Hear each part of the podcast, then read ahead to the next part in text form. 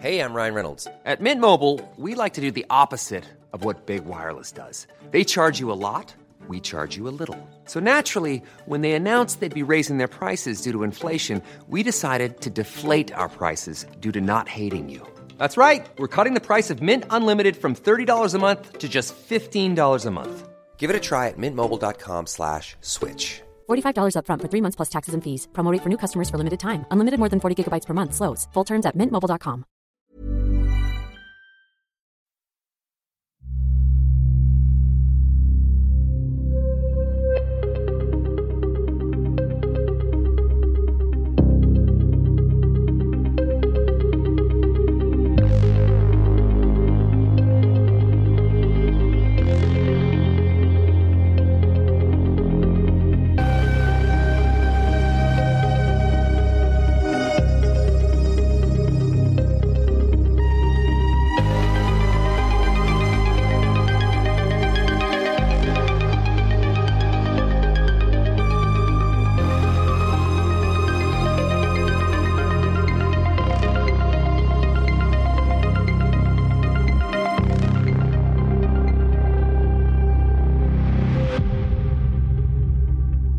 Welcome, everybody, to episode thirteen of True Blue True Crime. My name's Sean, and with me, as always, is my co-host, Chloe. How are you? Hi, good. I'm excited to be back. We had an unexpected week off due to sickness, so I'm happy to be back because it felt weird to not do this for a week and not let anyone know. It did. It was strange to not see it pop up on my phone. New yes. episode. I get so excited, but I'm alive and well, so we're ready to roll this week. That's good, and we've got some feedback to run through at the end of the show today, so stick around after the case concludes to hear that. Um, just some things we're working on and little changes we're making to improve the show. One of those changes is the repetitious show notes at the beginning of each episode. So it's basically us shamelessly plugging our Patreon page. We're going to be dropping that moving forward and jumping straight into the case, and we'll run over the Patreon details at the end of each episode. But we'll still be giving our shout-outs up front, and we have a few today, Chloe. Yeah, so thank you so much to Fiona Somerville, Fiona Rayner, Kelly McMaster, Elizabeth Campbell, Fiona O'Sullivan, Beck Young and Mel Sharp. Thank you, everyone. We sincerely appreciate that support, particularly from the Fionas there, Chloe. We've clearly got that segment of the market covered, I think. Yes. Today we're talking about one of our country's most infamous unsolved murders, and it's a double murder, a particularly brutal one, with a long list of sightings and descriptions, persons of interest and suspects. Many frustrations in the police investigation as well, and a lot of sadness for the surviving families of the victims.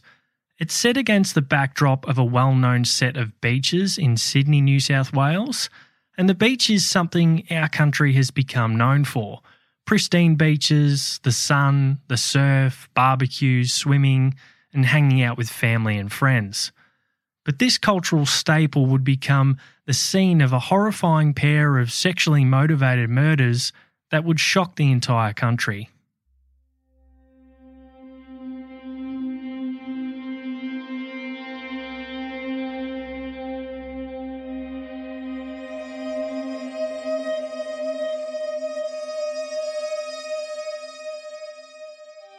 Monday the eleventh of January, nineteen sixty-five. Cronulla Beach, Sydney, New South Wales. Peter said to Wolfgang, "Go and see where the girls are."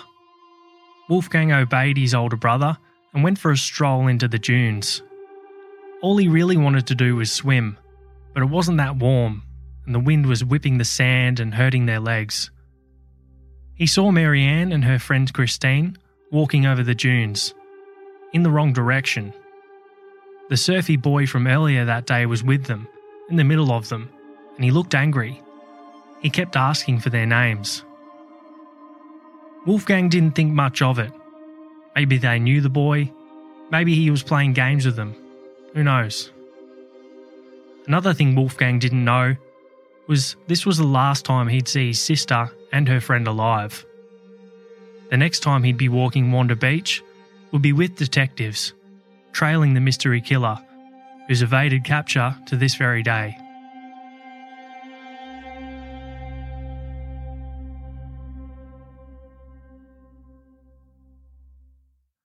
After the conclusion of the Second World War, the Australian government made a decision to populate or perish in response to the lack of people we had in this country at the time when war was declared on Germany by Britain.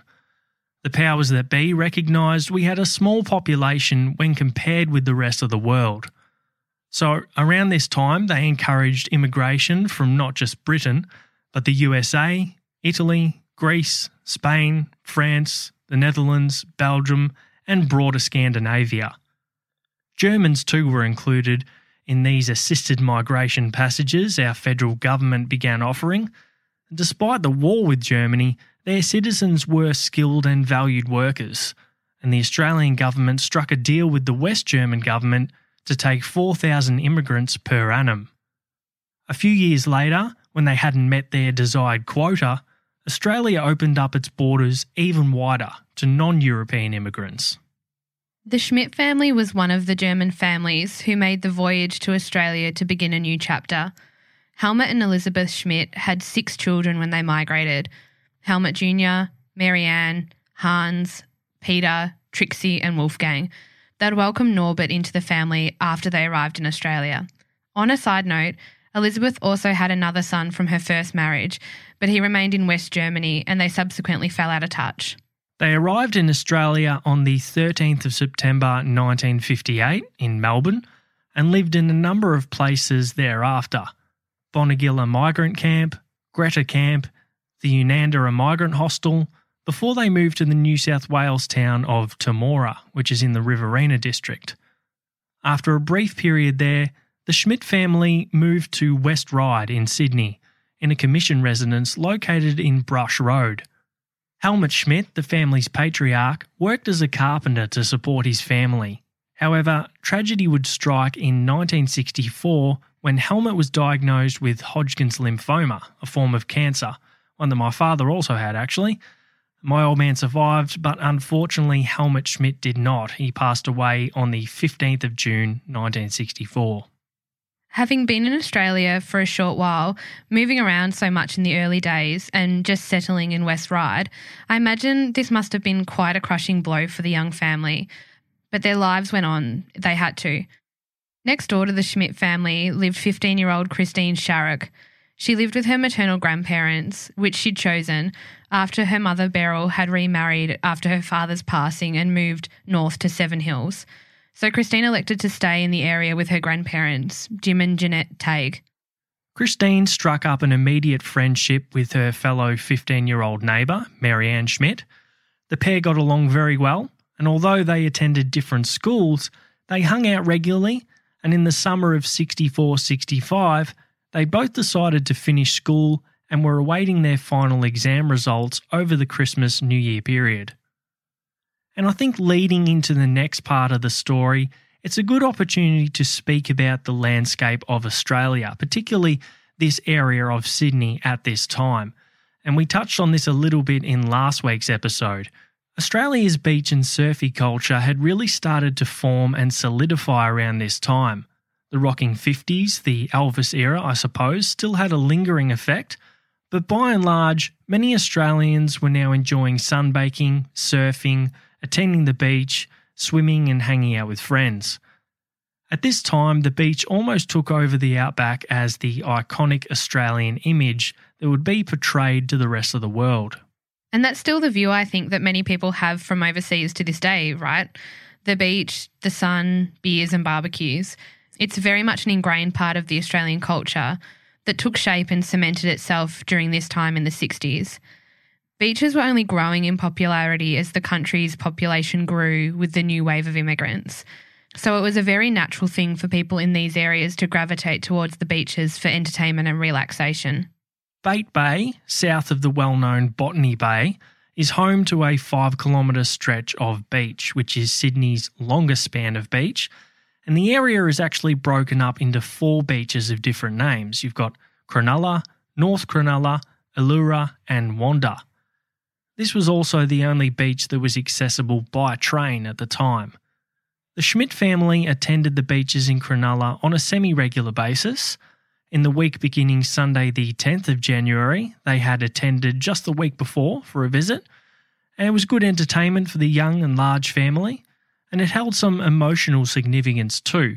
Helmut Schmidt had taken the kids there many times before his passing. So Marianne Schmidt had proposed a trip with her younger siblings to the Cronulla Beaches on Sunday the tenth of May. She asked her mother if it was okay.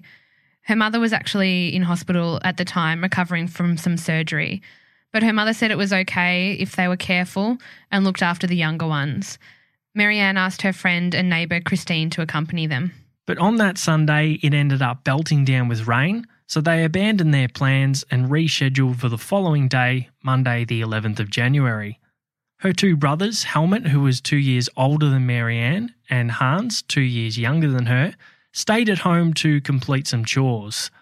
So Marianne prepared her younger siblings for the trip to Cronulla Beach in the morning.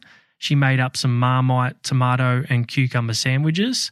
Next door, Christine packed lightly, telling her nan Jeanette that she just grabbed some chips near the beach with a one pound note she had. And she made a comment that was innocuous at the time, but later would come to potentially mean much more. Christine had a conversation with her grandmother as she prepared um, her things for the trip to the beach, saying that she hoped that they'd be able to walk through the Sand Hills again. Her grandmother asked her not to do so because they had the younger children, the younger Schmidt children, with them, but Christine was determined to do so. That was Alan Whittaker there, who wrote a book on this case. We'll hear a bit more from him as we go. Around the eight thirty a m mark, the Schmidt family, with Marianne and Christine leading the way, left their homes and walked to the train station after missing the bus they'd intended to catch. They got the train from West Ryde to Redfern, where they'd changed to the connecting Cronulla train, and they arrived there around eleven a m. So it was a fair hike from West Ryde to the Cronulla Beaches at this time, best part of one and a half to two hours. On this train ride, Marianne and Christine allegedly spoke to someone who became a person of interest.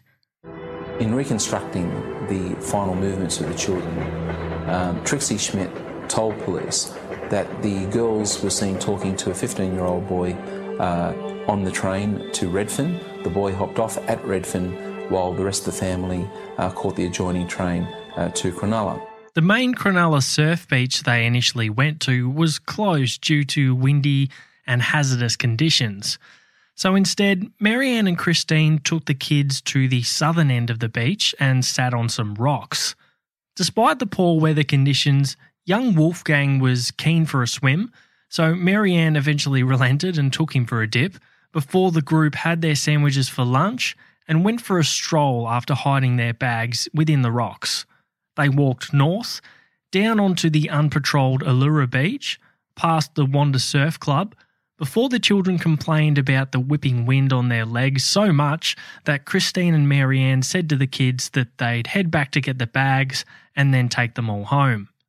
The northern areas, so Allura and Wanda, backed onto a nature reserve, and north of Wanda there's the area which was known as Green Hills, which is basically three and a half kilometres of pale green dunes. They're now all but washed away.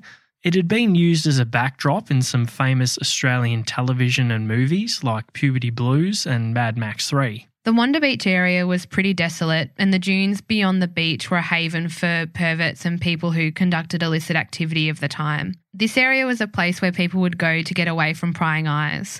It was fairly scrubby and dirty, with lots of trash around, discarded metal objects, glass, and just general waste flocking the dunes behind Wanda. So we're probably not painting a nice picture of the place.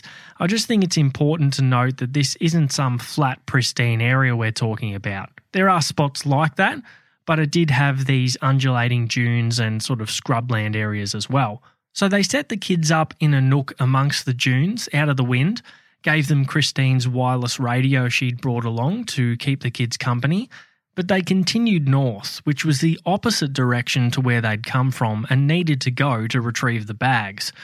This wasn't lost on Peter, the eldest of the kids there, who yelled out to the girls that they were heading the wrong way. But the girls just turned and laughed and continued heading in the northerly direction. And although they weren't to know it at the time, this would be the last time the Schmidt children would see their sister, Marianne, and her friend Christine. This would also become the most heated debate until even recent times. What was the reason the girls left that day? The four siblings waited in the dunes for three hours or so until at five p.m. when, after no sign of their sister or Christine, they went back and retrieved their bags, which were untouched, and headed back to the Cronulla train station. They caught the last train of the day back to West Ryde, where they arrived home around eight p.m. and told their brother Hans that the girls had gone missing. Hans delivered Christine's bag next door to her grandmother, who would end up being the one who'd report the girls missing. Eldest of the Schmidt kids, Helmut, was visiting his mother in hospital at the time. He expressed his concern to his mother that they hadn't returned home by the time he'd left to visit her, but he'd call later on to let her know once Marianne had arrived home with the kids. That call wouldn't come for Missus Schmidt. The police would arrive later in the evening and commence interviewing family members, and pretty early on the thoughts were that the girls had met some boys, and that was the initial line of thinking from the police. Marianne's older brothers were unable to give police much insight into that. Marianne wasn't known for associating with boys, nor was Christine. Both girls were only fifteen and, if anything, only beginning that phase of their adolescence. The girls were widely known as sensible young women who conducted themselves properly, so it was very out of character that they'd uh, taken off at all, let alone for such an extended period of time, without returning to Marianne's siblings.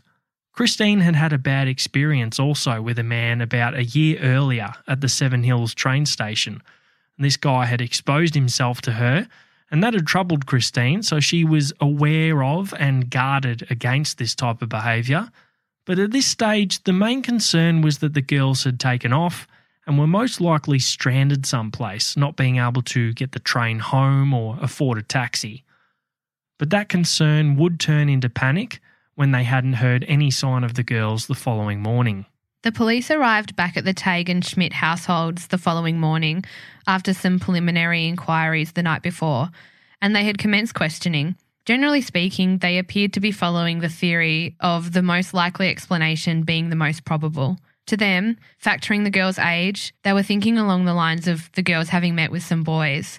But when the families indicated otherwise, as the police were building this profile of the girls, they had to begin considering other possibilities. The next theory was that they'd met someone they knew, so the police began with this line of inquiry, and this commonly begins working from the family outward. Helmut had kept the younger children away from the police the night before, but in the morning, police were able to speak with them. The police first spoke with Peter, who reiterated the basics of the story. They were left in the Sand Hills, they'd walked the wrong way, not returned. They'd played in the sand for a while, a long while, and then gone home when the girls hadn't shown up. Young Beatrice, or Trixie, was too upset. She cried when the police spoke to her, and she was subsequently unable to offer any details. I mean, these are young kids too we're talking about here, let's not forget that. At this stage, the Schmidt children hadn't recalled anything that could aid police to find Marianne and Christine, who at this point, rolling into the afternoon on Tuesday the twelfth, was still presumed missing. That would change as the afternoon went along. seventeen-year-old Peter Smith had recently travelled down to Sydney from the New South Wales Central Coast to look for work. He was staying with his sister, who lived locally with her husband and children. After attending a job interview on Monday, on Tuesday, Peter took his nephews down to the beach for an outing to have a play and walk amongst the sand dunes. It was a much nicer day on the Tuesday, as opposed to the blustery Monday of the day prior. Around two thirty p.m. in this afternoon, as Peter and his nephews were strolling through the dunes, they came across what appeared to be at first a mannequin buried in the sand. They were about two and a half kilometres north of the Wanda Surf Club. Peter inspected the body, brushed back some of the hair, and quickly realised it was the body of a female, not a mannequin at all. He rushed off with the young kids in tow. Obviously, he was not wanting them to spend too much time looking at the buried body, and he went back to the southerly direction towards the Wanda Surf Club, where he reported what he'd seen to Barry Ezzi, a surf lifesaver who was on patrol there at the time, and they contacted the police immediately after this. When detectives from the Sydney C I B attended Wanda Beach and went to the scene with Peter Smith and Barry Ezzi, they were shocked to find that it wasn't just the one body, but two bodies of young females who had not been buried but had had sand essentially thrown over their bodies, heaped over their bodies really, to mostly cover them except for a portion of one girl's head and some feet sticking out. Detectives secured the site and it basically went into lockdown overnight as police examined the immediate and surrounding scene. The bodies of the two girls were more visible once the top layer of sand had been removed. One of the girls, who we know to be Marianne Schmidt, but this wasn't known at the time, she was lying on her right side with her knees tucked up a bit, and the second girl, who we know to be Christine Sharrock, was face down in the sand, her right arm bent in kind of a shielding manner, as if attempting to protect her face. The bodies were positioned parallel to one another, with Christine's head touching Marianne's feet. Marianne had been wearing a bathing costume under her clothes, a one-piece.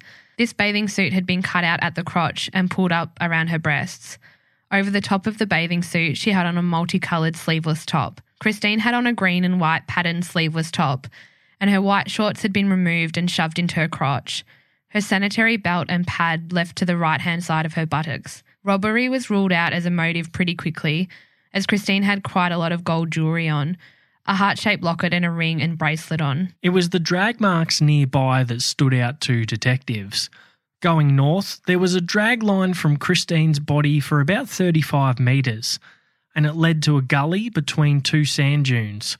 There were blood stains discovered in the sand and surrounding scrub that would be consistent with Christine having been killed in that location some thirty-five metres away and then dragged back to Marianne's body.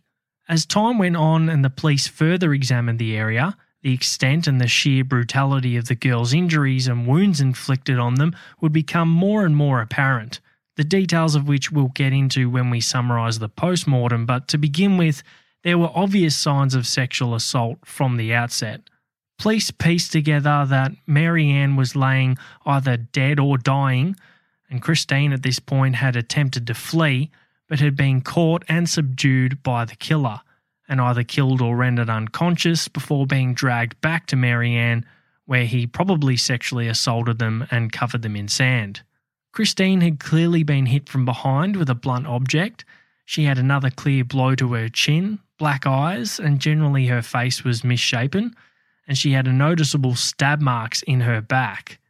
Marianne's throat had been savagely cut, reportedly almost decapitated, but I think these reports were exaggerated. But it had been slashed and she was also stabbed a number of times and sexually assaulted as well. They determined the girls had died within half an hour of one another, and it would be only a couple of hours later the formal identification process would begin. At four thirty p m, police visited the Schmidt and Tague residence in West Ryde to obtain as much information as they could on the two missing girls. They spoke with the Schmidt family first in their front yard, trying to glean info, but didn't mention they'd found the two bodies yet. The eldest of the Schmidt boys, Helmut, and his younger brother, Hans, were visiting their mother in hospital, and they broke the news to her that Marianne hadn't come back home the night before, which obviously concerned them greatly. She'd asked the boys for updates over the phone from the Tagues and the nursing staff to let her know if any news came in, even in the middle of the night, to wake her and let her know. But obviously, post-surgery, she was unable to leave the hospital. The police also visited the Tagues next door with the same intentions of gleaning some further information. While they attended the Tagues, however, one of the detectives still back at the Schmidts got an interesting tale from young Wolfgang Schmidt, something that the police hadn't heard up until this point. Wolfgang said he had seen a fat boy walking with the two girls after they left the four kids in the dunes. Wolfgang had gone after them not long after they'd left, and he said this boy had nothing on except his trousers, which were light grey, and that he had a blue towel over his shoulders and fair hair, and they were around forty or fifty metres away from him when he saw them. This statement and all the details of it exactly would change over time. At one point, Wolfgang Schmidt stated he saw Marianne and Christine talking to a young man who was fishing and attempting to catch crabs. Wolfgang said that he had had a fishing spear and knife on his hip. He described the youth as a high school-aged, fair-haired, slim build, a typical surfer type from the time in the area. Wolfgang would later add to his recollection of events that he'd seen this youth walking between the girls later in the day, after they walked off into the dunes, and he'd followed them briefly to see what they were up to, noting that the young man seemed angry and was asking the girls their names. Later, Wolfgang said the young surfy returned to the area and when Wolfgang spotted him, he asked, "Where are the girls?" But the surfy boy didn't reply. Wolfgang asserted that the knife previously sheathed on his hip was no longer there, and he also altered the detail that the young surfy's hair was more light brown than blonde. It's important to note that none of the other Schmidt children saw the blonde surfy youth, and Wolfgang was possibly suggestive. There were times when the police said he seemed guided by his older brother Helmut, who also presented strangely to the police whenever interviewed. This was particularly the case when the police were working on identikits of the suspect with Wolfgang, and he seemed just too agreeable, basically going along with everything the artists and the police were proposing. But Wolfgang and all the Schmidt children would have been under a tremendous amount of stress at the time. So it's very possible Wolfgang's version of things was skewed, maybe unintentionally. Many believed him, and the media reports at the time had things like, "Wolfgang saw the killer," "Young Schmidt boy leads detectives on killer's trail," things to that effect. Long story short, the police investigation seemed to narrow on this blonde, surfy youth, but it didn't lead to anything substantial. And the issue was this broad description pretty much described every young man in Cronulla and the surrounding areas at the time. Police, by and large, seemed to be of the opinion that Wolfgang's statements were not the most concrete, mainly due to the fact that none of his siblings could corroborate his version of events. Hey, it's Ryan Reynolds, and I'm here with Keith, co-star of my upcoming film, If, only in theaters May seventeenth. Do you want to tell people the big news? All right, I'll do it. Sign up now and you'll get unlimited for fifteen dollars a month and six months of Paramount Plus Essential Plan on us. Mint Mobile dot com slash switch. Upfront payment of forty-five dollars equivalent to fifteen dollars per month. Unlimited over forty gigabytes per month. Face lower speeds. Videos at four eighty p. Active Mint customers by five thirty-one twenty-four get six months of Paramount Plus Essential Plan. Auto renews after six months. Offer ends May thirty-first, twenty twenty-four. Separate Paramount Plus registration required. Terms and conditions apply if rated P G.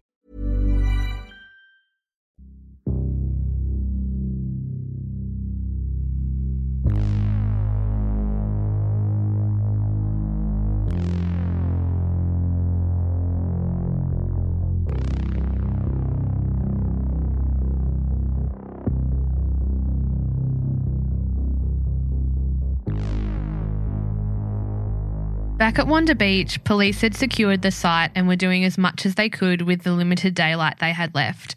They floodlit the area and searched the surrounds, although this was somewhat limited with the equipment of the time. They brought in earth-moving equipment and dug and dumped the dirt through a sieve to search for clues.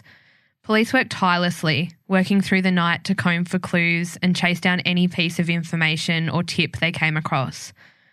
Later that night, the police drove a four-wheel drive to the scene and used it as a makeshift hearse of sorts to transport the two girls' bodies away for medical examination. Christine Sharrock's uncle, Leslie Tague, was tasked with the unenviable duty of identifying the two girls, which must have been a horrifying ordeal for him, having seen Christine alive only a few days earlier. The families of the girls were informed of their deaths shortly after the identification. And then we get to the post-mortem examinations, which are, forewarning listeners, very graphic in nature, but important in the sense that we still don't know who murdered these girls, so any clue or method of operation has to be considered here. Christine Sharrock had suffered a fractured skull, multiple knife wounds to her back, behind her ear and neck. Both eyes were badly bruised and she had an abrasion to her chin and, as we said, quite a distorted facial features from the beating.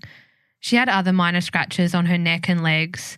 From the wounds, they were able to determine that a knife was used, about two and a half inches long, with one sharp and one serrated side potentially. Christine had evidence of sexual assault, no sperm found, but an abrasion to her external genitalia. Interestingly, her hymen was intact, meaning the sexual penetration was insufficient depth. Samples of tissue from around this area and blood and hair were taken and sent for testing. Interestingly again, Christine's B A C level returned a result of zero point zero one five, which was said to be enough to mean she'd had a small glass of beer.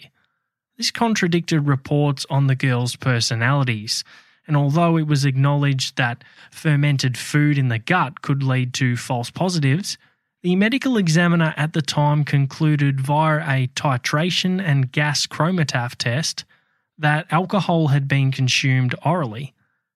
Christine also had traces of cabbage and celery found in her stomach. They were able to tell that this food had been consumed within an hour before her death, and it was assumed to have been a Chinese meal at the time, but as author Alan Whittaker says, was probably more likely an Aussie staple from the era. Police believe that they may have known the person who killed them. Um, they could have sat quietly, maybe even shared a sip of beer, maybe shared a, a meal, such as a Chico roll, and then things have turned violent. Marianne Schmidt had also suffered a number of stab wounds to her arms, breast and back, along with a gaping laceration to her throat. She too had minor cuts on her, notably a finger-like mark on her thigh. The stab wound to her breast had punctured her heart, and that would be the wound that killed her. And as we said, Marianne also had her bathers cut off. She had been sexually assaulted. They did find a male sperm sample on this occasion, which was preserved in evidence, and Marianne's hymen was also intact. The semen sample could have led to the killer's identity in years later, with the advent of D N A technology and more recently, genetic genealogy. However, the evidence handling of the day wasn't like it is now. The sample would eventually be lost. Marianne's stomach was empty of any contents, and she returned a nil B A C level. And because of this and the lunch she'd eaten earlier with her siblings, the medical examiners were able to determine from predominantly the tomatoes, I understand, that her time of death would have been at least two to three hours after she'd eaten. Police sifted through hundreds of tons of sand and combed the area looking for clues. However, they didn't really come up with anything to begin with, and as we mentioned, the area was probably full of red herrings anyway. And the police search, I mean, they were very diligent, but we're not talking about a forensic sweep like nowadays. I saw in pictures the equipment was fairly crude, the sifting of loads of sand coming out of mini excavators was rudimentary, but it was genuine for the time and the police worked extremely hard. There were a few knives found, but none that linked to the murder. However, they did find a busted blade that was tested, found to have some blood trace on there, that could have been used as a murder weapon. A metal expert suggested it was possibly from the U S A or Europe, but I'm not sure this was ever definitively linked. They found other stuff too, towels, a spearhead, and other bits and pieces. As we said, it was a bit of a littered area, but nothing linked to the crime. Basically, they had no murder weapon from the scene and no leads other than what Wolfgang had said.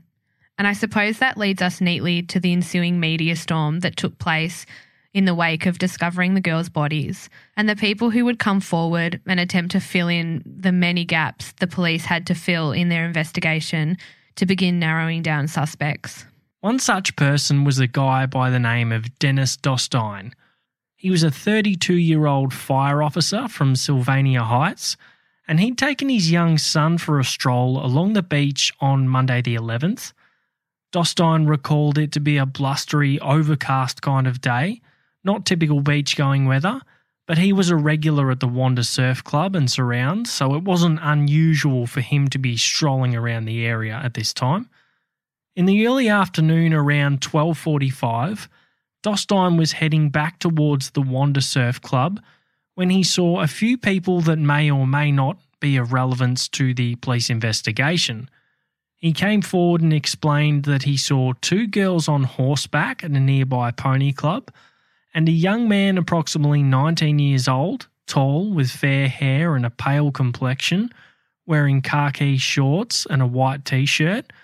This was about a couple of hundred metres north of the murder scene at around twelve forty-five, as we said. Then closer to one p.m, when Dostine and his son were a couple of hundred metres closer to the Wanda Surf Club, he saw two girls who matched Marianne and Christine's description, mid-teens, slim, wearing the greeny-coloured top and the other in black stretch shorts.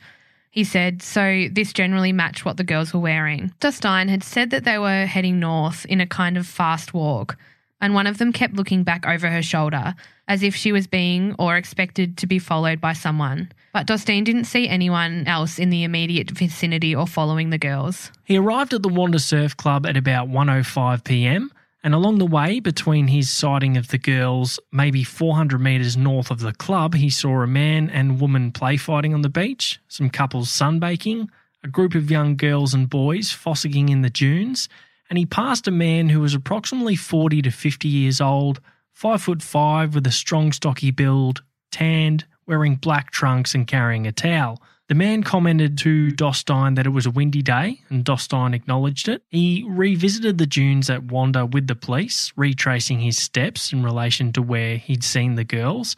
But really, other than seeing the youth and the suntanned guy and commenting that the girls were glancing over their shoulder, uh, he really didn't have anything to add despite being one of the last people to possibly see the girls. Incidentally, the media stories and police appeals asking for people to come forward and speak with them would yield no results in terms of identifying the pale youth and the suntanned man. We still don't know to this day who they were. The two girls Dostine had seen at the nearby pony club were named Louise Coffey and Julianne Williams.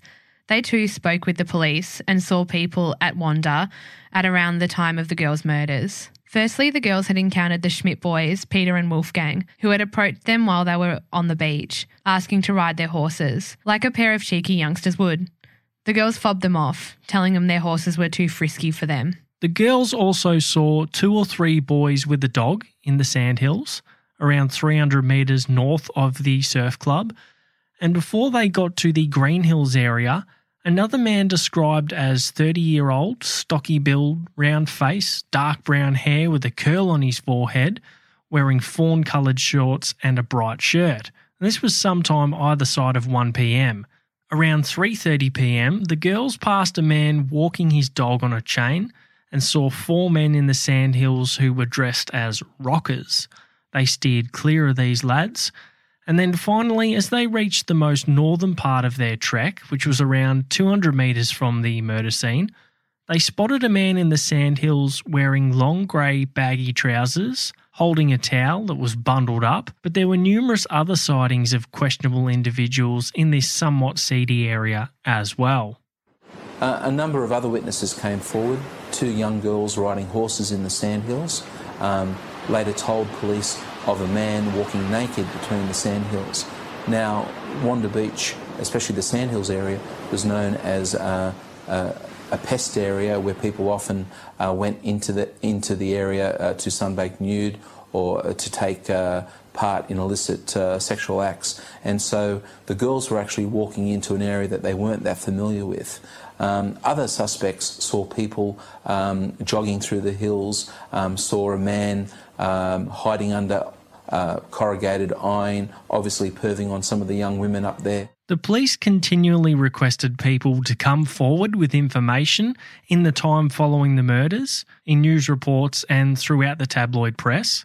They encouraged people to come forward even if they thought it was a minuscule detail, seemingly irrelevant. But for whatever reason, the majority of these people we've mentioned did not come forward and were not identified. But the direction the police took the investigation, an investigation with a crime scene that yielded few clues and had no real eyewitnesses who'd come forward, was the angle that the girls had run afoul by a youth, a young man who they'd either planned to meet that day or had come across and spoken to, perhaps met later and things turned bad, maybe the guy on the train, maybe the guy catching the crabs, maybe a guy from their previous visit to the beach in the weeks prior.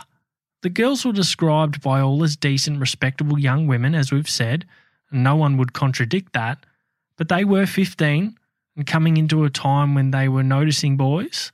Their diaries, which police read during the investigation, corroborated this theory, with notes about different boys they had interests in and had socialised with. And the theory evolved into something along the lines of the girls had visited the beach the weekend before, had met back up with the youth not long after leaving the Schmidt kids in the dunes, before having an interaction with him, possibly sharing a Chinese meal or chico roll, possibly drinking a little beer, before this youth turned on the girls, for one reason or another, premeditated or otherwise. Police would eventually end up interviewing and clearing around fourteen thousand people during this investigation, many who were fitting the blonde surfy description. And that's a lot of people in man hours right there. Numerous reports would also come flooding in on different creeps and perverts in the Wanda Green Hills area too. And these reports would lead to the forming of a person of interest who was seen around the Wanda Beach area on the day of the murder. And this guy would become known as the Fat Man. He was sighted by numerous people on the day of the murders, And one report about him from a bit earlier in the summer in particular was quite interesting. This came from a lady named Shirley Lennon, who reported this serial pest a few times in the summer of sixty-three sixty-four. On one occasion, this guy approached Missus Lennon while she was sunbaking in the secluded area of Allura Beach, and he sat down next to her, produced a pornographic magazine, and began asking her questions and stating some pretty crude things. There were numerous other stories about this guy, all the descriptions of him matching: five eleven, dark brown, almost black hair, brushed to one side, a round chubby face, very babyish, and of what I'd call a skinny fat sort of physique. He was out of shape but not well built. He wore grey trousers and a Bonds athletic singlet. Reports of encounters with the fat man always had a few commonalities. He referenced girls in bikinis, made lewd sexual remarks, mentioned he was from Adelaide, and usually carried pornographic material, a towel, and occasionally a transistor radio. Shirley Lennon had a few interesting encounters with this serial pest, as did many others.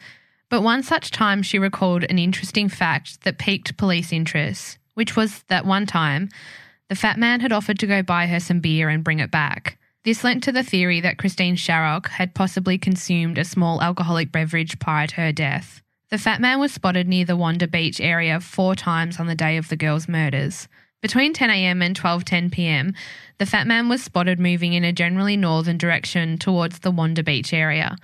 And apparently the encounters people had with him were typical of the fat man, talking about girls' private parts, propositioning sex, mentioning bikinis as you mentioned, and Adelaide. He was last seen by a man named Brian McCann at about twelve forty p.m. on the day of the murders, standing out the front of the Wanda Surf Club, then walking off in a northerly direction along the beach. Barry Ezzi, the local surf lifesaver who we mentioned before, recalled the fat man from around this time as well. He was an unusual sort of a character, and he was uh, annoying girls on the beach at that time. And I asked him to leave the beach, um... because of his behaviour, he was annoying girls, and uh, he became a bit of a suspect, I believe. The police were very interested in that bit of information, but to my knowledge, he was never, ever located, and I never saw him again. Um, and we had to sort of escort him from the beach and send him on his way.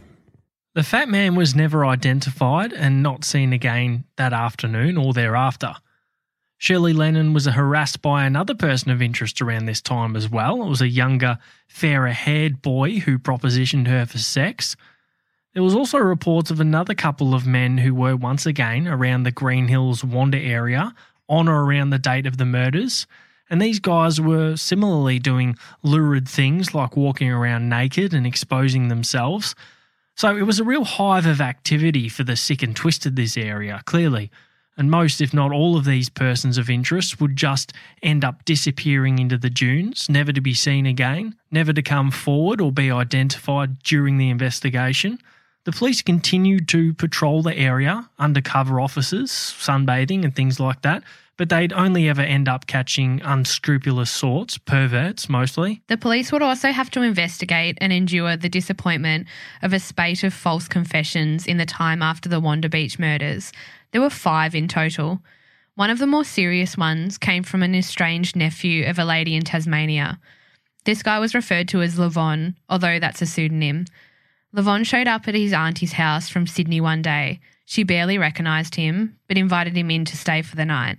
Over the course of a few days, his behaviour grew so strange and erratic, she reported him to the police about the Wanda murders because of references he'd made. He was very much trying to insert himself into the crime. Police would actually fly down to Tasmania to interview Levon, but in the end, his confession was proven false after details he gave just didn't match up with the crime scene at all. And he eventually broke down crying, stating that he tells lies and gets mixed up. Mixed up as he was, he was never in the mix as a serious suspect. He got the murder weapon wrong, the acts committed were wrong, everything. Police proved he wasn't even at Wanda on the day of the killings, and the disappointment of the promising trip to Tasmania set in. Soon after, the police had another promising confession from a young man named Caleb, who ended up placing himself at Wanda Beach on the day of the murders, claiming that he'd black out and couldn't remember anything after a certain period of time until later in the day. He eventually confessed and said he must have done it. He had some personal and emotional issues, Caleb, which we won't get into, but once again, police proved his details were inaccurate when they actually took him to Wanda Beach for a walk, and Caleb took them to a spot four hundred metres away from where the bodies had been discovered and relayed numerous incorrect facts, that he'd only sexually assaulted one of the girls, he hadn't bludgeoned either of them, and he dug a deep grave in the sand, all factually inaccurate. So the police investigation, as earnest as it was, as thorough as it was for the time, and we mentioned the amount of interviews and typed reports this case had, eventually the case went cold, and the investigation, while always still bubbling away, ground to pretty much a halt. It was always wondered and speculated that attacks in the months and years after this were the work of the Wanda Beach killer, whether it was a reported attack on a train or at the beach. But nothing would ever flag as a connection or provide police with a serious lead in the investigation. Police would continue to put out sketches of suspects, identikit photos, even full-size dummies of the people they wanted identified or to come forward and talk. There was a twenty thousand dollars reward issued for information leading to the apprehension of the perpetrator. It was in pounds at the time, around ten thousand pounds, later converted when Australia changed to the dollar. It was a record-setting reward at the time, fifty-odd years ago, but that reward still exists today, twenty thousand dollars. It's hard to reason that amount nowadays, with this case being as infamous as any unsolved murder in this country's history, many which have five hundred thousand dollars and one million dollars rewards. So we've covered off the crime, the crime scene, the investigation, a frustrating one for the police and families involved with these false confessions, dead-end leads and lack of people coming forward. We're almost ready to discuss suspects, but before we get to that, we're just going to touch on two other unsolved murders from the same area and same time that have been potentially linked by police. We say potentially and not definitively because there's some striking similarities and obvious differences with these cases and the Wanda Beach murders. Around one year after the Wanda Beach murders, on Saturday the twenty-ninth of January, about one hour away in Wollongong, butcher Thomas Fitzgibbon arrived at the Piccadilly Arcade in Crown Street to begin work. This was around twenty to six in the morning. While heading into his work in the Gladstone Street end of the arcade, Fitzgibbons noticed a trail of seemingly random objects scattered along the ground, leading to a set of stairs that went down into the basement car park. An odd sight to see in the morning, and the items were strange: broken false teeth, a watch, and an apron. Upon inspection of the basement car park, Fitzgibbons discovered the body of Wilhelmina Kruger, the cleaner of the arcade, lying in a pool of blood, and he contacted the police immediately. Wilhelmina Kruger had been beaten, strangled, stabbed in the neck and head, and she had a burst heart muscle from a forceful chest compression examiners thought could have been a knee to the chest. They couldn't conclusively determine sexual assault. The Piccadilly murder, as it was called at the time, would go unsolved until this very day, like the Wanda Beach murders, as police initially believed this to be a crime of passion. Kruger had an up-and-down love life at times, it was said, but when the investigation once again went cold, detectives were left with no definitive suspects or leads, and the media and police themselves began to speculate the killer was likely the same as the Wanda Beach murderer. And it was mainly the method of killings that was used to link these, as the victim types and locations were obviously very different. Around one month later, Anya Dalinkoa's body was discovered on the side of an old Illawarra road in Menai, around forty-five kilometres away from Wollongong. Two young boys who were travelling with a guy named Roy Streeting. Streeting had stopped to change his tyre when the two youngsters smelled something foul and wandered off to investigate. They stumbled across the body. Anya's body had also been moved sometime after she'd been killed, dragged closer to the road, so it was thought that the killer wanted his handiwork to be discovered. Anya was a sex worker, from what I deduced, and initially the police once again were reticent to link the cases, but it was obvious to most. She'd suffered much of the same injuries, and once again, most police now believe these crimes are linked due to the frenzied nature of the attacks and knife as the main murder weapon. But as with Kruger and the Wanda Beach murders, police were unable to identify the killer despite ten thousand dollars rewards for both of these murders being issued at the time. The Dowling-Coa murder was made more difficult again for police by her industry, which was difficult to track information, and also she'd used several aliases throughout her life.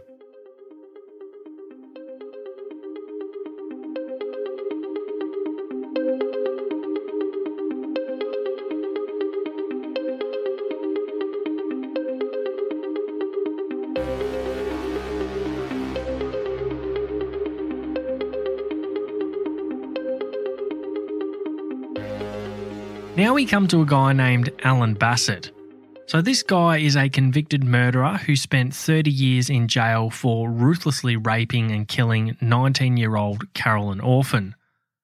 Her body was found on Saturday the eleventh of June nineteen sixty-six by a couple on Mount Owsley Road. This road connects Wollongong to Sydney, incidentally. Her arms had been bound behind her back with a stocking and a piece of rope, strangled with another stocking around her throat, and she'd suffered an unbelievable head injury, which had clearly been caused by a nearby blood-stained sandstone rock.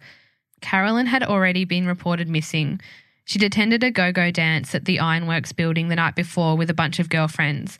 They had met some new male friends that night and had had a dance. Carolyn was seen leaving by a number of people with a young man driving a light-coloured Morris Minor before midnight. And it was his car that eventually linked Bassett to the murder. He lived not too far away, really, and not far from Carolyn Orphan, so his vehicle was spotted, reported. They tracked Bassett down at his father's service station. Despite the vehicle having been cleaned, the police still found forensic traces of bloodstains, hair, and a palm print. So Bassett then had to attend the police station and enter a lineup, and he was pretty quickly identified by one of Carolyn's girlfriends. After an initial denial, Bassett confessed to the crime, stating that he just didn't know what had come over him. He was forthcoming with details of what he had done, but seemed to downplay the severity of what he had done. Maybe he just didn't realise the gravity of it, but he seemed to have no remorse either, just an understanding of what he had done and a play-by-play of it, but no association with the seriousness of it at all. Bassett was eventually convicted and sentenced to a life term of thirty years. A few things about Alan Bassett and this crime that made him a person of interest in the Wanda Beach murders. Bassett was completely naked when he dragged Carolyn Orphan's body from the car after strangling her. That ties in with people seeing a naked man at Wanda Beach on the day of the murders. It's been theorised that this is possibly part of an M O, committing murder naked as to not leave any clues. Secondly, Carolyn Orphan was menstruating at the time of her murder, and in addition to the stocking used to strangle her, Bassett had also used the elastic of her sanitary pad, something he denied knowledge of. There's also a possible connection here with the evidence at the scene where Christine's body was found. It was deduced that he was possibly in Cronulla on the day of the murders as well. There was also some similarities with the Kruger and Dowling-Coa murders, the main things being the knee to the chest. Apparently Bassett admitted to doing this to Orphan, and examiners proposed this had also happened to Wilhelmina Kruger.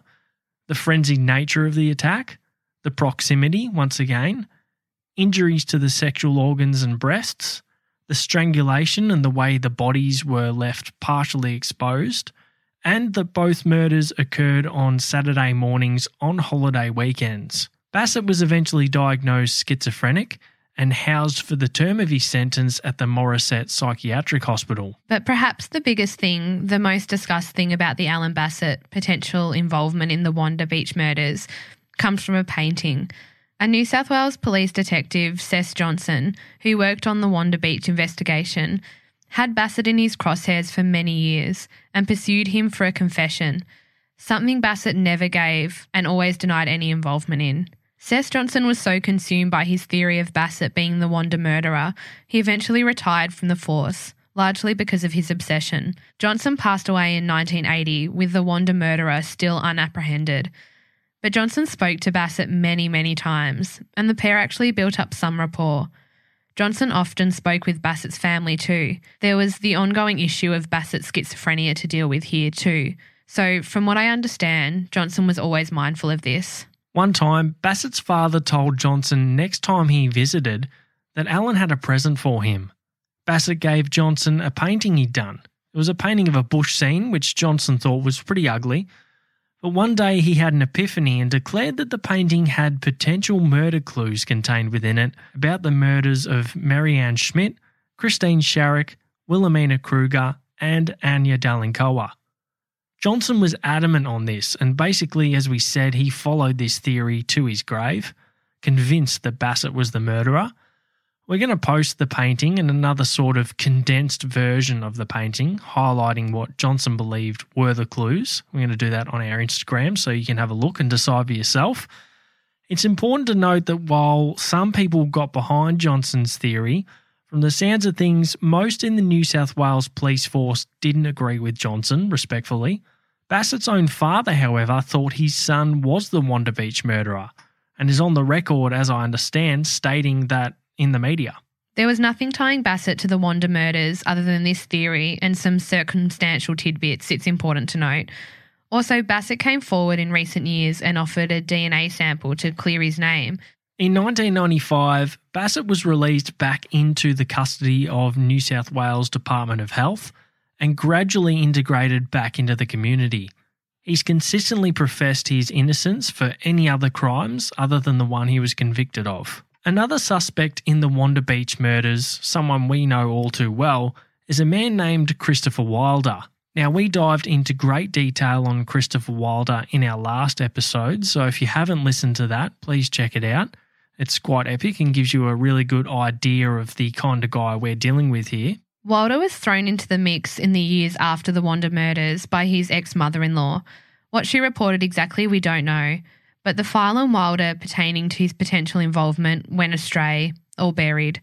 He was never interviewed about these murders, but there'd be renewed interest in theories of his involvement after his spree and subsequent death in nineteen eighty-four, and then again in recent years. Channel seven did a story on Wilder and his potential involvement, and Duncan McNabb, in his outstanding book on Wilder entitled The Snapshot Killer, puts forward all of the compelling points about Wilder. Wilder had a sordid history of sexual offences prior to his escalation to murder that we know of in nineteen eighty-four.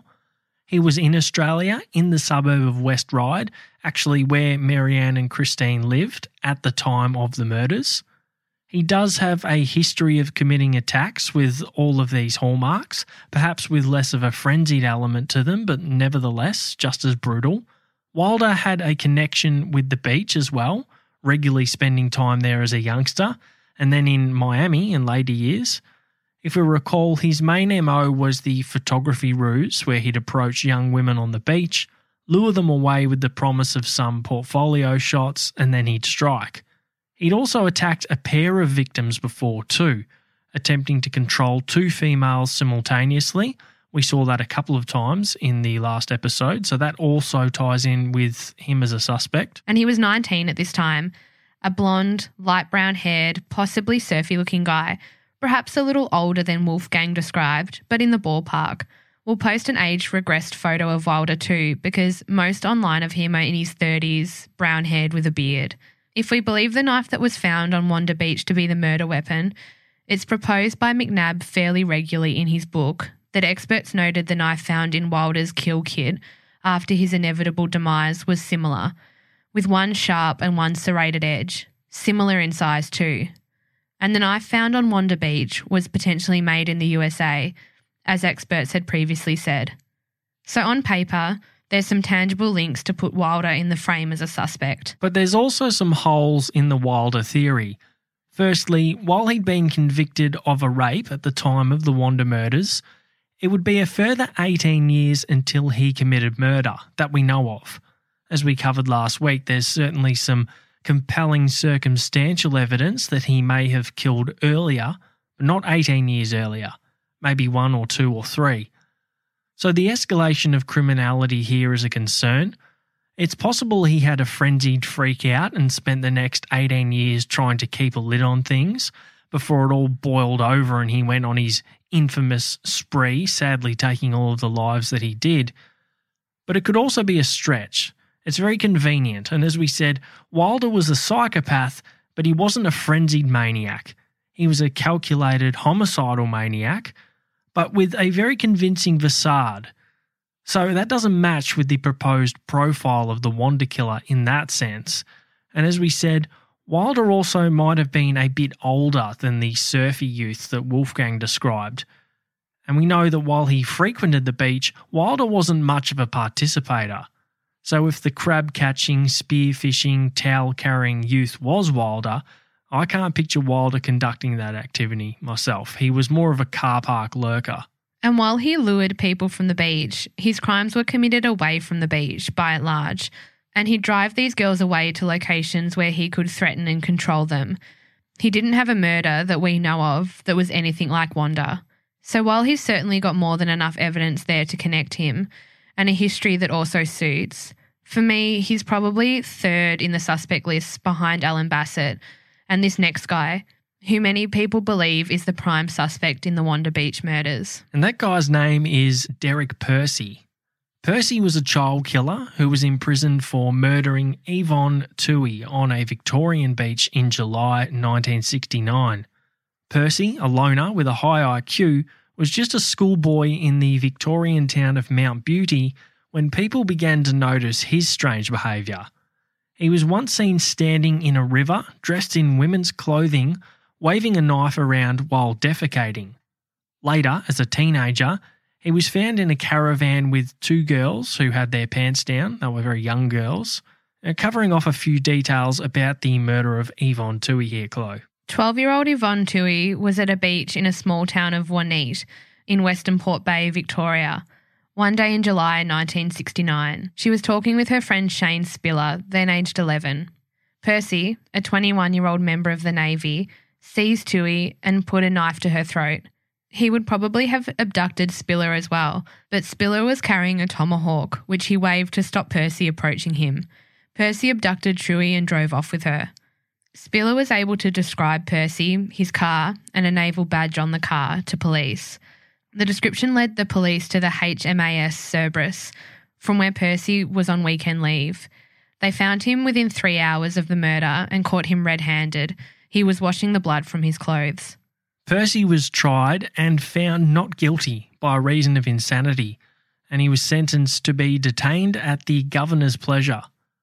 Prison officers described him as a model prisoner, one of them saying that he's highly intelligent but you could never get a handle on his real feelings, and also commenting that he's our Hannibal Lecter.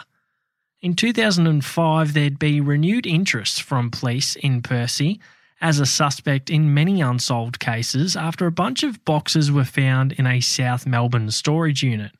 Police obtained a warrant to seize this material, the material which was packed in tea chests and cardboard boxes, included newspaper articles on sex crimes, pictures of children, a video with a rape theme, and handwritten stories on fresh sex offences involving abduction and torture.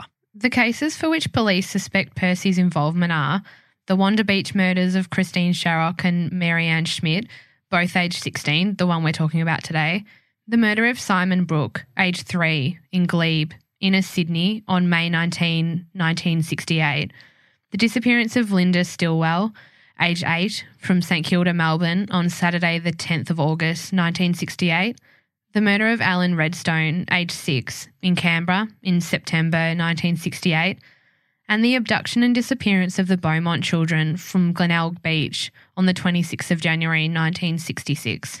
His connection with Wanda specifically, as in the Toohey case, the victims were taken from the beach and dumped nearby. The crotch area of one of the girls' bathers had been cut. Percy had been slashing female underwear at Mount Beauty in late nineteen sixty-four, just weeks earlier. The Percy family took holidays to coincide with yacht races around Australia. That summer, the National Yachting Regatta was at Botany Bay Yachting Club near Wanda Beach. Percy's grandparents lived walking distance from the West Ryde railway station where the two girls caught the train. After police arrested Percy at Cerberus, they found a diary in which he described his urges to sexually abuse, torture, murder and mutilate children. They also found drawings of naked children and women. In one excerpt, Percy wrote that he would force one of his victims to drink beer. As we remember, the autopsy results of Christine's uh, had a blood alcohol reading of zero point one five. In his murder blueprint, he wrote about abducting and killing two girls at Barnsley, a New South Wales beach in northern New South Wales. Police believe that this was code for Wanda Beach. There was also a picture discovered, allegedly, which Percy had drawn that bore striking similarities to the Wanda murders. It was nineteen sixty-six and Percy had moved to Corryong High School when a classmate teased him after he saw the obvious resemblance to the identikit photo of the Wanda suspect. Percy got pretty upset after this comment. It's been said that, based on the identikits, witnesses recalled seeing a young man resembling Percy talking with the girls on the train and at the beach. And Percy did have a recurring beach connection, similar to Wilder in that regard. He repeatedly stated that he could not remember whether or not he had committed any further crimes, but did place himself in many of the locations of those earlier mentioned crimes at the time of their occurrence. I also read in Justine Ford's Unsolved Australia book a mention of defecated male clothes being found at the Wanda Beach scene. I hadn't read that anywhere else prior to reading that, and that came from a Victoria police detective. So you would think that he wouldn't say that unless it was fact from a file. So if that's true, it's another piece of compelling evidence linking Percy because he had a major fecal fetish. Another small point is that Percy had a knife in a scabbard on his hip the day he was arrested for the murder of Yvonne Toohey. And we know that the young bloke at Wanda that Wolfgang saw also had a sheathed knife on his hip that day. Once again, circumstantial but interesting. Percy died from lung cancer in St Vincent's Hospital, Melbourne, on the twenty-third of July two thousand thirteen, aged sixty-four, without admitting to any further crimes. At the time, he was the longest-serving prison inmate in Australia, some forty-four years. So I think we can see why Percy is a popular suspect. Once again, there's things that go against the theory of him being the killer. One, he was a pedophile, so it's strange to think that he went after two girls who would have been closer to his own age at the time and not the Schmidt children or other children if he indeed was the killer. There's no physical evidence linking Percy to the crime, and once again, just circumstantial and anecdotal evidence that he was in the area. If the Kruger and Dowling-Coa murders are linked to Wanda, I'm not sure how Percy fits in there if he's ever been to Wollongong or was in that area at the time also. And once again, it's very easy in hindsight to draw all of these links with someone who has a history that you can bend to fit the story you want or fit the suspect you want. Then we have the fat man. Is it possible that Percy was the fat man? Maybe. He does match some of the descriptions. And there's a possible Adelaide connection there. But the fat man was a pest over a period of time over summer, so Percy would have had to have been on a fairly long holiday in the area if it was him. We're going to talk in detail about Derek Percy in our next episode. This guy has an incredibly sick and twisted history to discuss, and while he was only arrested for the one murder, police suspect he could be our country's worst child serial killer. In two thousand twelve, the police retested D N A. There was a spot of blood on one of the girls' clothing that uh, they'd hoped could be used. It showed that it was a male, but the profile was too weak, unable to be tested further. In time, perhaps they'll be able to retest as technology advances. As we mentioned earlier, the semen sample taken was also lost, and the knife blade. It's unknown that it's even still in evidence or could be D N A tested at all. But it's likely if it was still around, it would have been looked at when the shorts were. It's possibly been lost, but also may never have been connected in the first place. But to this day, the murderer of Marianne Schmidt and Christine Sharrock remains at large, if he is still alive. But whether he is or isn't, and if he's ever caught or not, it'll never bring back these two bright young souls. Their families have had to endure their loss, live with the grief and heartache surrounding the investigation over the years, watch the case turn into something that's retold by podcasts. I just hope if there is any semblance of an afterlife for our souls that Christine and Marianne are both at peace. I totally agree. These poor girls. This crime was particularly brutal, I think, especially for their age. And it's not particularly helpful to think about the technology available now and if it could have made a difference, but I can't help but do it. This case isn't that old, but the amount of tools and technology available now is just so much more advanced. The fact that familial D N A testing can be accurately used to link people who may have evaded police until now, it just seems like the answer could be so close. I do think that whoever committed this crime did end up in jail. Learning the details of it, the likelihood of someone being capable of this and then being free seems to me highly unlikely. It's an awful feeling to think that someone could be out in the world hurting people and not be punished for it, so I at least hope that they are in jail or dead potentially. I really hope their family is okay, as you said, Sean, and as always, my heart aches for them that they had to endure something like this. It's also entirely possible the murderer is someone unknown, not on this suspect list. Granted, the three we mentioned are all good suspects, but there was just that many perverted people in the area at the time of the murders. It could have been someone completely off the radar. I feel like one day that this case will be solved with the advances in D N A. I think they might be able to at least eliminate some suspects. With the info that we have on hand, I wanted to like Wilder as the prime suspect after covering him, but I just don't. He's number three for me, followed by Bassett and Percy, but even then, you know, Bassett coming forward with his D N A, you've almost got to take him out as well. So Percy's right up there, along with the fat man as the X factor. I like the fat man theory, but there's just not enough on it, and with the passage of time, there likely never will be. Once again, it's one of those old cases that's almost like folklore.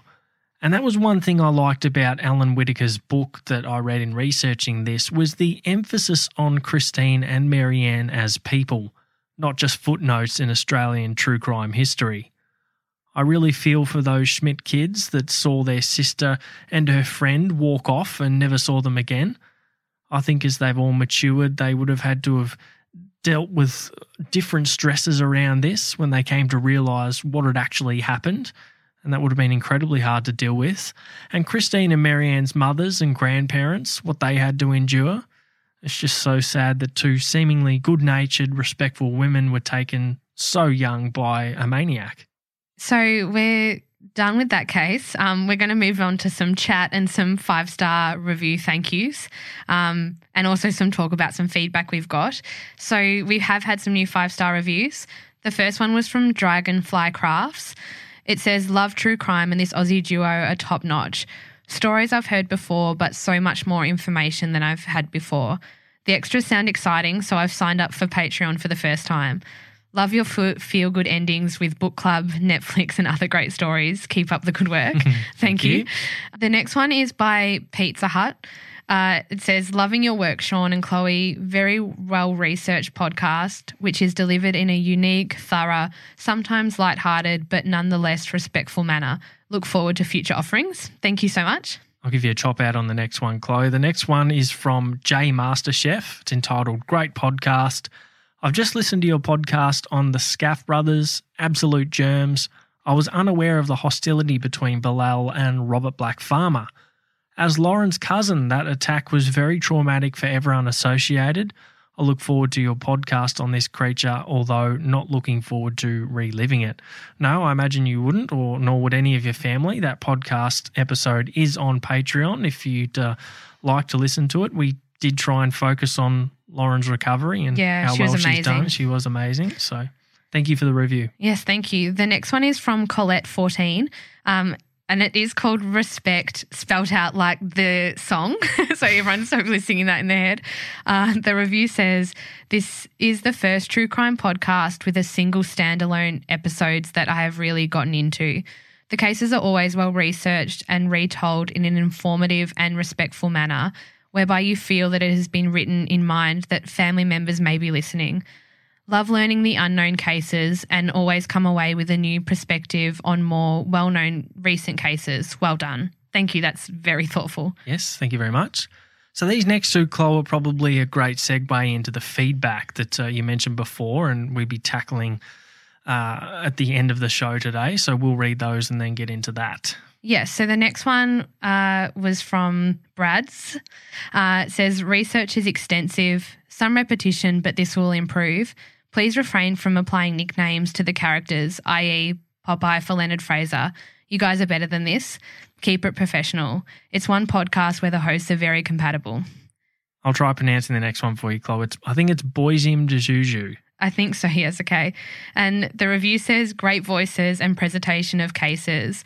I just think some comments are meant to be comic in inappropriate situations. So apart from that, this show is at the top of the best crime podcasts. Yeah, so I think we've got two great reviews there who've acknowledged that we're doing well and rated us five stars, which is much appreciated. But they've also highlighted a couple of areas they think we can improve. So thanks to Brad's and Boisim de Juju for your feedback. We will do better, I in particular, on that front. I think it's fair to say, Chloe, that the podcast is reaching many more ears than we initially anticipated when we started this.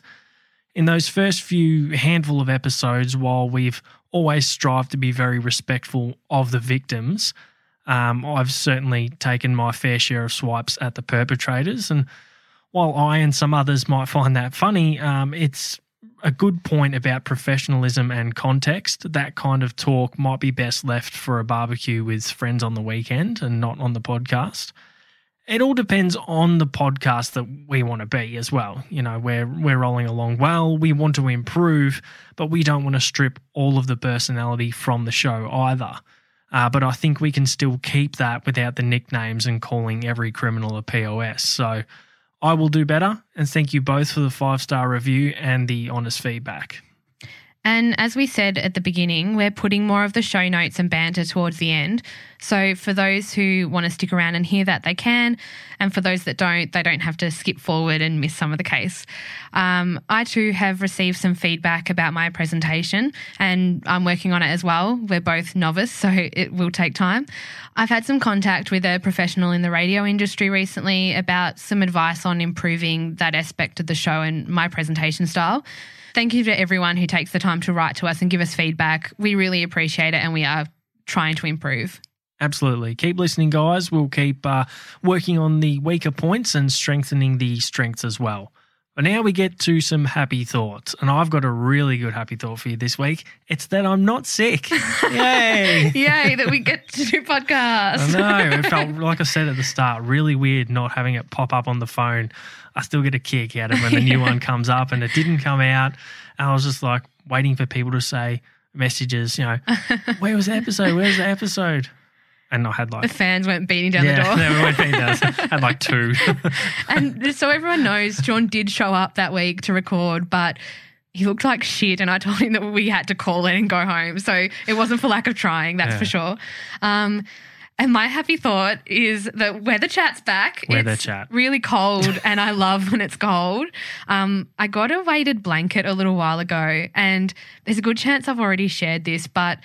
It's so it's a blanket, it weighs ten kilos, and sitting under a weighted blanket when it's cold is one of the most relaxing things I've done in my whole life. Um, we put the fire on last weekend, and there were so many blankets, and I cooked like a curry and, you know, other saucy stuff you eat with rice, and it just makes me so happy. So food, weather, I nailed all the topics, I think. Oh, very good, very good. Uh, we've got the uh, Patreon stuff now, which we're going to insert at the end here. The email and the social stuff. So if you're interested, you can support the show on Patreon. The uh, link we'll put in the show notes on whatever app you're listening on. So click on that, head across to Patreon for two dollars a month. There's a whole lot uh, more additional content from us there. You can just um, type in www.patreon.com slash truebluecrime as well, and that will take you straight there. If you have any story suggestions, feedback or questions, you can email us at truebluecrime at gmail dot com, or you can join our Facebook group, which is called True Blue True Crime dash podcast, or find us on Instagram by searching True Blue Crime. We'll be back next week with a deep dive into the sick mind of Derek Percy and another awesome Patreon episode. Thanks for listening, everyone, and we'll catch you all next time.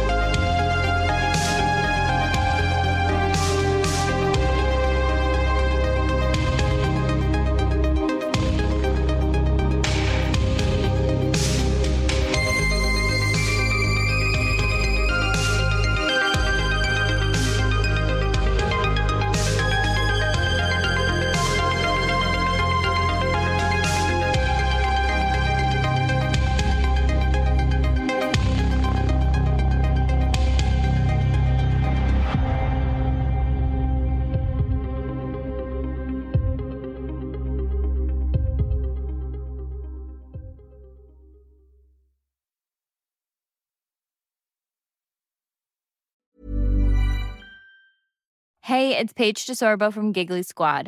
High quality fashion without the price tag. Say hello to Quince. I'm snagging high-end essentials like cozy cashmere sweaters, sleek leather jackets, fine jewelry, and so much more. With Quince being fifty to eighty percent less than similar brands.